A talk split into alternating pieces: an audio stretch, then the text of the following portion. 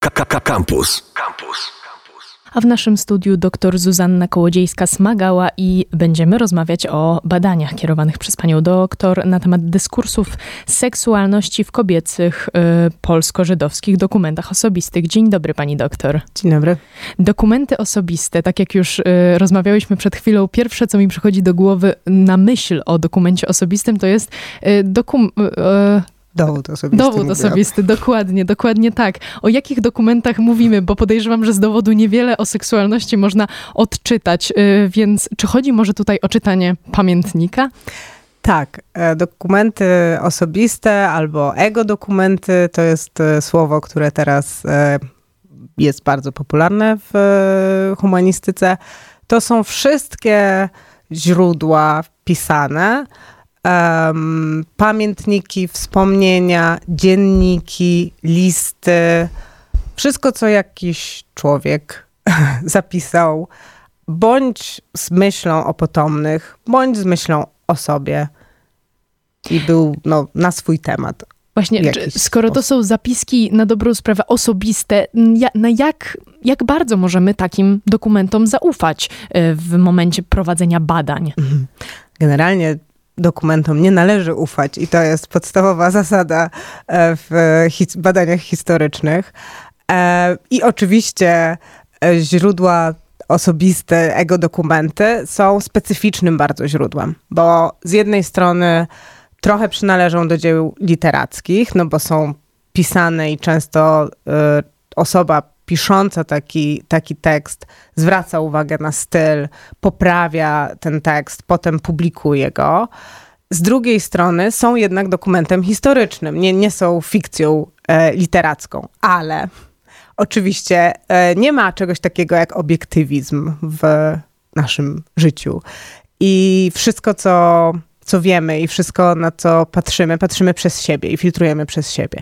W związku z czym bardzo dobrze jest patrzeć na te dokumenty, jednak z takim krytycyzmem. To znaczy, tak w swoich badaniach e, staram się popatrzeć, jak to, co, co te akurat w moim wypadku kobiety, Żydówki, piszące po polsku na, prze, na przełomie XIX i XX wieku, e, pisały na temat siebie, na ile to jakoś odzwierciedla ówczesną dyskusję, która się przetacza przez prasę profesjonalną i i nieprofesjonalną. Zatem ten brak obiektywizmu jest niewątpliwie tym największym wyzwaniem, jakie jeszcze wyzwania stawia e, prowadzenie tego typu badań.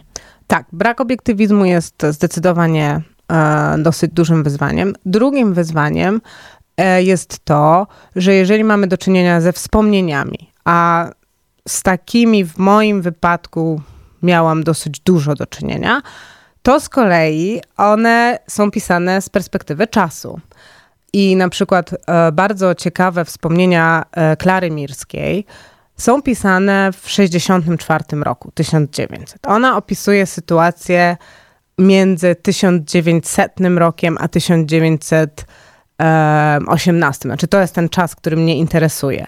I teraz jest pytanie, na ile to, co ona pisze, e, jest rzeczywiście tym, jak ona odczuwała rzeczy, wydarzenia, ludzi e, w tamtym czasie, a na ile to wpływ na to, na jej postrzeganie tamtego czasu ma e, to, że ona pisze to w latach 60. po rewolucji seksualnej. To jest drugie wyzwanie, zdecydowane. A trzecie, pewnie największe, od którego powinnam była zacząć, to to, że ponieważ ja jestem zainteresowana tak zwanymi akulturującymi się Żydówkami, czyli tymi, które wybierały polski jako swój język, ale jednocześnie chciały zachować e, swoją żydowską tożsamość, to po pierwsze tych dokumentów jest bardzo mało i to było zaskoczenie dla mnie, ale um, ten projekt generalnie przechodził e, jakieś generalnie różne dramatyczne miał losy. E, chociażby to, że zaczął się tuż przed pandemią, co bardzo zmieniło wszystko. E, ale wracając jakby do wątku głównego, jest ich mało, a też należy dokonać selekcji. To znaczy, ja bym bardzo nie chciała być w roli osoby, która mówi, ponieważ pani ma nazwisko, które sugeruje przynależność do e, mniejszości żydowskiej, to znaczy, że pani się czuje Żydówką i ja teraz pani teksty będę uznawała za, za polsko-żydowskie. I to jest takie trudne kryterium, które trzeba mieć w głowie, żeby nie, nie wpychać ludzi, którzy nie utożsamiali się z kulturą żydowską w kulturę żydowską. Biorąc pod uwagę właśnie ten, y, ten ten motyw upływu czasu i nie tylko, zarówno i upływu czasu i ten brak możliwości weryfikacji y, przynależności mm, wśród osób, y, których dokumenty były badane. Chciałabym zapytać, czy są jakieś metody weryfikacji y, wprowadzane właśnie w te dwa konkretne obszary? To znaczy, to co mnie interesuje, to to, że ponieważ e, ciało i seksualność w kulturze chrześcijańskiej jest inaczej postrzegana, a inaczej w judaizmie. To znaczy taką podstawową różnicą jest to, że w judaizmie w przeciwieństwie do chrześcijaństwa ciało nigdy nie, nie było stygmaty, stygmatyzowane. Oczywiście, że y, było bardzo kontrolowane, czy, czy jest i, i tutaj e, pewnie taką o, oczywistą rzeczą dla, dla większości osób e, kojarzących cokolwiek ciało z judaizmem, no to jest Um, to są wszystkie te rytuały dotyczące o, oczyszczania i, i to oczywiście dotyczą głównie kobiet po, po menstruacji. Ale z drugiej strony to ciało jest obecne, a, a w chrześcijaństwie nie. W związku z czym ja próbuję zobaczyć, e, na ile w tych tekstach ta właśnie wyniesiona z kultury żydowskiej e, świadomość ciała jest obecna, a na ile jednak wpływ miała kultura e, większościowa i, i w tym wypadku chrześcijańska, katolicka. Mm, jak już pani doktor słusznie wspomniała, ciężko jest dokonać identyfikacji, dopytać o tę identyfikację, mm, właśnie jeśli chodzi o narodowość, badane e, dokumenty danych kobiet. Zatem, co możemy odczytać z tych dokumentów y, i czego możemy dowiedzieć się o kobietach żydowskich i jak te wyniki prezentują się na tle e, innych kobiet? To też oczywiście zależy o jakim źródle mówimy, bo e, wśród y, źródeł, które badałam, była też korespondencja. Tutaj sprawa jest dosyć prosta, bo głównie były to listy pisane przez pisarki polsko-żydowskie, które już wiem z innych, z ich utworów literackich, jak się utożsamiały, więc to jest sprawa prosta. Oczywiście trudniej jest z dziennikami, pamiętnikami, wspomnieniami, ale też e, wiele, znaczy inaczej może.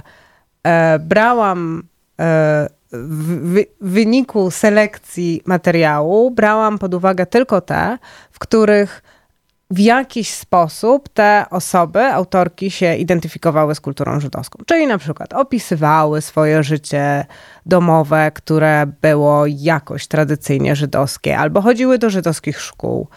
E, I, i w ten sposób jakby miałam odpowiedź, na ile one się identyfikowały z, z żydowską kulturą, a na ile nie. A co z badań y, można odczytać w kontekście właśnie tego nadmienianego przez nas w poprzednim wejściu y, upływu czasu? Mhm. Jak ta sytuacja zmieniła się na przestrzeni lat? Czy z jakiego w ogóle okresu pochodzą y, te badania? Z jakiego przekroju? Mhm. One, to jest 1890 rok do 1918. E, mam dziennik z 1896 roku. Y, to jest dziennik Estery Golde, e, bardzo znanej e, aktywistki społecznej, lekarki, pierwszej, jednej z pierwszych lekarek na, na ziemiach polskich. Więc no to jest przełom XIX i XX wieku. Tak naprawdę niewiele się zmieniło i to, to jest dosyć zaskakujące może. To znaczy te dyskusje ówczesne um, głównie krążyły wokół prostytucji, bo to był taki temat wytrych. Dzięki, dzięki niemu można było poruszyć bardzo dużo spraw związanych z kwestią kobiecą, a prostytucja interesowała też mężczyzn, e, bo należało z nią walczyć, bo szerzyły się choroby weneryczne. E, I dyskusja była o aborcji, dyskusja była właśnie o wszelkich możliwościach kontroli urodzeń. I tak naprawdę ona chyba akurat na nie tylko zresztą na ziemiach polskich, ale ona w sumie trwa do dziś. To znaczy, oczywiście, że się zmieniło po, postęp medycyny, zmienił się sposób traktowania e, kobiety przez e, kobiet przez, e, przez lekarzy, ale to właśnie to jest ten moment, kiedy lekarze stają się tymi autorytetami. To lekarze i naukowcy decydują o e, ciele kobiecym, a nie przywódcy religijni, jak było e, w poprzednich wiekach. I jakby cała sfera dotycząca seksualności trochę zostaje wyrwana kobietom i przekazana mężczyznom e, w dużej mierze. E, I to co, się, to, co się, to, co się nie zmienia, to to, że wciąż jest dyskusja o tym, że mamy dwie płcie e, i, i mamy cały czas dyskusję o tym, gdzie jest granica tego, co to jest życie, co to jest człowiek, no to, to, to, to jakby się nie, nie zmienia. I, i um, utożsamianie kobiety tak z tą sferą sen, sensualną, emocjonalną, to, to jest e, wtedy na porządku dziennym. Oczywiście dzisiaj raczej nikt nie powie, że kobiety nie powinny zająć, zajmować się nauką, mm, bo mają inny mózg, bo tego to na szczęście już się skończyło, ale, ale niektóre tematy nie, niewątpliwie wciąż są aktualne i, i, kontrola seksualności kobiet myślę, że jest wciąż tematem bardzo, bardzo aktualnym. Zatem na, już na sam koniec chciałabym zapytać, co panią osobiście najbardziej zaskoczyło, jeśli chodzi o te wyniki badań? Najbardziej chyba mnie zaskoczyło to, że w tej dyskusji na początku XX wieku e, było, no była ona dosyć podobna, ale że jednak podejście było dużo bardziej otwarte i że była możliwa dyskusja. Mam wrażenie, że 100 lat później ta dyskusja jest dużo trudniejsza. To znaczy, jesteśmy okopani na swoich pozycjach i, i bardzo trudno nam wyjść. A, a, a wydaje mi się, że na początku XX wieku jednak obie, zarówno nie wiem, no, na przykład przeciwnicy legalizacji prostytucji i e, zwolennicy czy pracy seksualnej, jak dzisiaj byśmy powiedzieli, bo to też jest istotne, um, jakoś byli w stanie rozmawiać ze sobą. Zatem wynika z tego, że mm, na przełomie lat, pomimo że pozornie y, wydaje się, że właśnie te tematy tabu y, są coraz bardziej łamane i jest y, ta większa swoboda, jeśli chodzi o dyskusję i takie zrozumienie wzajemne, jednak nie do końca. Tak, można, można, można tak powiedzieć. Oczywiście wówczas e, tematy tabu były troszkę inne. Lekarze na przykład mówili, że masturbacja kobiet jest po prostu niezdrowa i nie należy jej wykonywać Nigdy.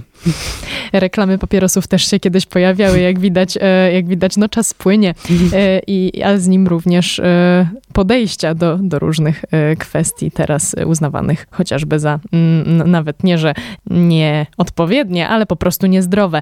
Doktor Zuzanna Kołodziejska-Smagała była dzisiaj z nami o badaniach dyskursów seksualności w kobiecych polsko-żydowskich dokumentach osobistych. Rozmawiałyśmy. Pani doktor, dziękuję pani pięknie dziękuję za bardzo. rozmowę.